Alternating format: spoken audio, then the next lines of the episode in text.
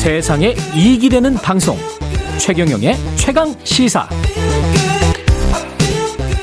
네, 문체부가 조선 총독 관저였던 청와대 구 본관을 모형으로 복원할 계획을 밝혔는데요. 논란이 되고 있습니다. 이에 더해서 청와대를 베르사유 궁전처럼 재탄생시키겠다. 이런 계획도 발표했는데 의미, 현실 가능성 안창모 경기대학교 건축학과 교수 연결돼 있습니다. 안녕하세요, 교수님. 네, 안녕하세요. 예. 이게 논란이 좀 커지니까 조선 총독 강조였던 거를 어 복원시킬 필요가 있느냐. 뭐 그러니까 건물 자체를 복원하는 게 아니고 미니어처 제작을 검토한 것이다. 이렇게 해명을 했습니다. 네. 그렇게 해명을 하긴 했는데 예. 사실은 이러한 해명이 좀 어, 규모의 면에서 왔다 갔다 하는 것을 보면은 좀 여론의 반응이 자, 어, 처음 발표했던 것과 다, 예상했던 것과 달랐기 때문인 것처럼 보여지는데 음. 지금 현재 그 문화재청에서 경복궁이 고종 때 중건되면서 조성되었던 경무대가 포함된 후원 이론에 대한 연구조사할 계획을 어, 진행하고 있는 상황에서 문체부가 청와대 활용 계획을 아주 구체적으로 밝힌 것은 좀 순서가 바뀌었다고밖에 할 수가 없습니다. 음. 아, 일반적으로 그 정확하게 고증이 거쳐진 다음에 고증 여하에 따라서 활용 계획이 발표돼야 되는데 그 의- 문체부의 특정 의지가 굉장히 강한 강하구나라는 생각을 할 수밖에 없는데 지금 현재 상태로는 복원할 모형의 크기에 관한 이야기가 명확하지는 않지만 여러 가지로 나오고 있고 여론이 좋지 않으니까 미니어처 제작이라고 이제 말을 돌리긴 했는데 일반적으로 미니어처 제작은 전시 시설의 일부에 사용한 경우가 많기 때문에 미니어처 제작이 목적이었다면은 그러한 내용들은 일반적으로 보도 자료 배포를 하지는 않죠. 예, 그렇겠습니다. 조선 총독 관저를 근데 복원할 이유가 있나요? 문- 문체부는 이거를 뭐 대통령들도 썼기 때문에 그런 의미도 있다. 뭐 이런 식으로도 이, 이야기를 하더라고요. 복원이라는 표현 때문에 우리가 문제가 굉장히 예, 중요해진 것 같습니다. 예. 일반적으로 방금 제가 말씀드렸습니다만 일반적으로 전시를 할 때는 그 총독 관저 같이 조그맣게 같은 중요한 건물들은 역사적으로 조그맣게 그 저기 만들어서 전시하는 경우는 많습니다. 음. 근데 그런 경우는 복원이라는 표현을 사용하지 않고 그냥 전시를 하는 거죠. 그렇죠, 그렇죠. 그런, 데 복원이라는 표현을 썼다라는 것은 이게 특정 그 부분에 대한 강조를 하겠다는 의지가 있기 때문이다라고 볼 수밖에 없습니다. 음. 네. 이게 그 역사적인 맥락이 사실 조선 총독 관저를 해체시켰었는데 다시 이거를 모형을 만든다든가 뭐 전시를 한다든가 이게 어떤 어떤 생각에서 그랬던 걸까요? 글쎄요, 그 부분은 이제 짐작할 수밖에 없을 텐데 예. 기본적으로 이제 그 역사적 가치가 있는 예, 건물의 경우에 그것을 다시 재조명하기 위해서 이제 복원하는 형- 복원의 절차를 가는 경우가 종종 많죠. 음. 예를 들어 지금 경복궁을 그 앞에서 지금 복원하고 있는 게 대표적인 예라고 생각합니다. 예. 아, 일반적으로 역사적 가치가 중요한 것을 역사유산이라고 본다고 하면은 역사유산의 가치는 사실 우리에게 주는 교훈이 있어야 되고 이제 그 교훈의 종류에는 긍정적인 역사 교훈과 다시는 반복하지 않아야 될 역사 교훈으로 나눌 수 있을 텐데 예. 지금 총독 관절을 언급하면서 이야기되고 있는 우리의 역사성, 대통령의 포커스 초점을 맞춰서 하는 역사성, 우리의 역사성이 무엇을 말하는지가 분명하지 않습니다. 음. 그러니까 보기에 만약에 긍정적 역사적 교훈을 가지고 가겠다는 거냐, 예. 아니면은 다시는 반복하지 될 역사 교훈을 가지고 가겠다는 거냐, 음. 이 부분에 대한 논의도 없이 그것을 덜컥 어, 모형으로지만 복원하겠다고 말하는 것은 좀 많이 성급했다라고 볼 수가 있겠죠. 그렇네요. 그러니까 모형으로 복원을 하더라도 이걸 왜 복원을 해야 되고 이걸 복원을 함으로써 복원이든 전시든 간에 그럼으로써 국민들에게 어떤 메시지를 주고 싶은 건가, 어떤 교훈을 남기고 싶은 건가, 그게 긍정이든 부정이든 간에, 그렇죠. 음, 거기에 관한 논의는 전혀 없이 진행됐었던 겁니까, 그러면은?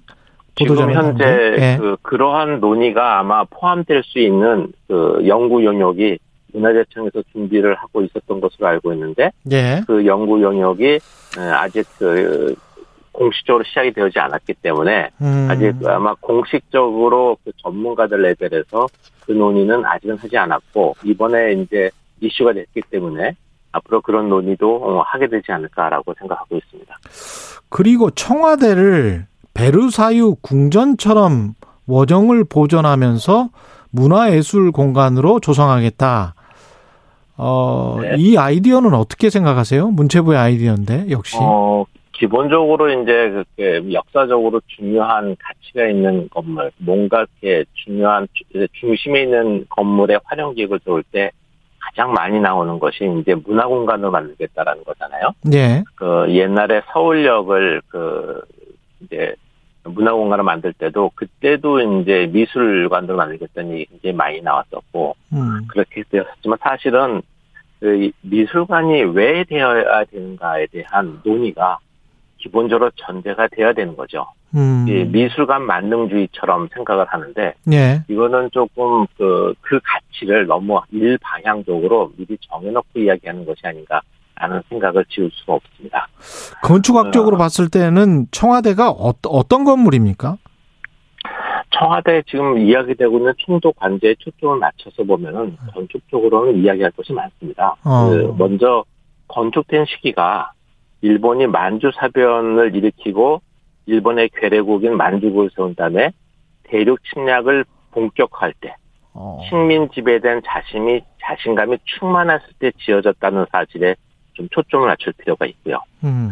그 다음에 입지로 보면은 조선시대의 법궁이었던 경복궁을 내려다보는 위치에 있잖아요. 예. 이것은 지배자의 역사를 보여주는 거죠. 식민주의자들의. 아, 그러네요. 예. 네. 그 다음에 건축 양식의 측면에서 보면은 몸체는 현대 건축인데 위에 경사지붕을 청기화로 씌웠어요. 예. 이것은 당시에 그 탈라 입구라는 말이 있죠. 일본의 근대화 정책 인데 아. 시아에서 벗어나서 구라파로 들어간다. 음. 그러니까 검은 머리의 유럽인이 되고 싶었던 일본인들이 제국주의의 야망을 키워나갈 때 제국주의 침략 전쟁을 일으키면서 자신들이 최고라는 국수주의가 반영된 것이 바로 이 청와대의 건축 양식이라고 할 수 있거든요. 음. 어, 전문 용어로는 이제 재관주의 건축이다라고 이야기하는데 예. 총독관전은 바로 이러한 건축 양식의 모습으로 모습을 따라 지어졌기 때문에 총독부가 상징하는 역사성을 생각한다면은 사실은 이것을 우리가 복원의 이슈를 쉽게 이야기할 수 있는 것은 아니고 이 전문가와 전문가의 논의와 사회적 그 공감대를 형성한 다음에 그 가치 교훈을 우리가 어떻게 가져갈 것이냐 라는 음. 합의가 이루어지면 그때에서 천천히 생각해 볼 수 있는 문제라고 생각합니다. 그렇군요. 이걸 저 문화재 공간, 문화예술 공간으로 조성하겠다. 그래서 전시를 많이 하고 뭐 이렇게 하겠다. 이거는 어 좋은 아이디어입니까?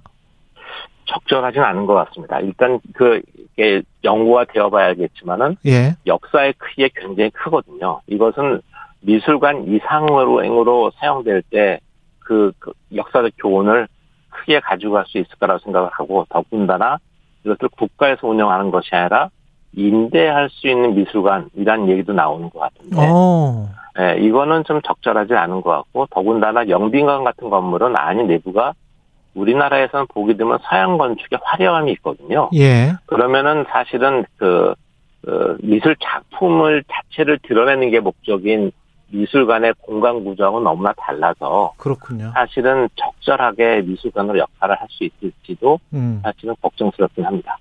그러면 이 청와대를 어떻게 활용해야 될까요?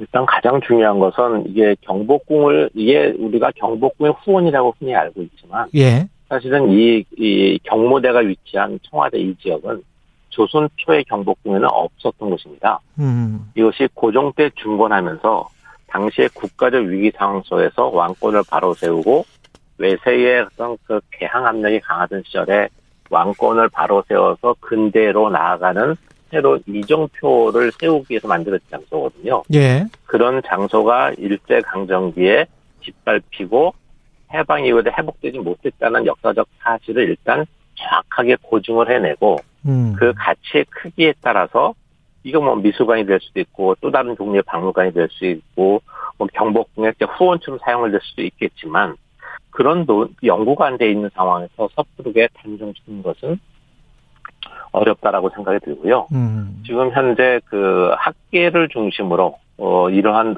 논의를에 대한 수렴을 하는 것이 우선이라고 생각을 합니다. 그 연구- 교훈을 찾아야 되는 거거든요. 예, 연구나 논의가 많이 돼야 되는 거군요. 시간이 굉장히 많이 필요할 것 같고. 그런데 이제 지금 당장은 관람객들이 많았잖아요. 청와대 네, 그렇죠. 들어가서.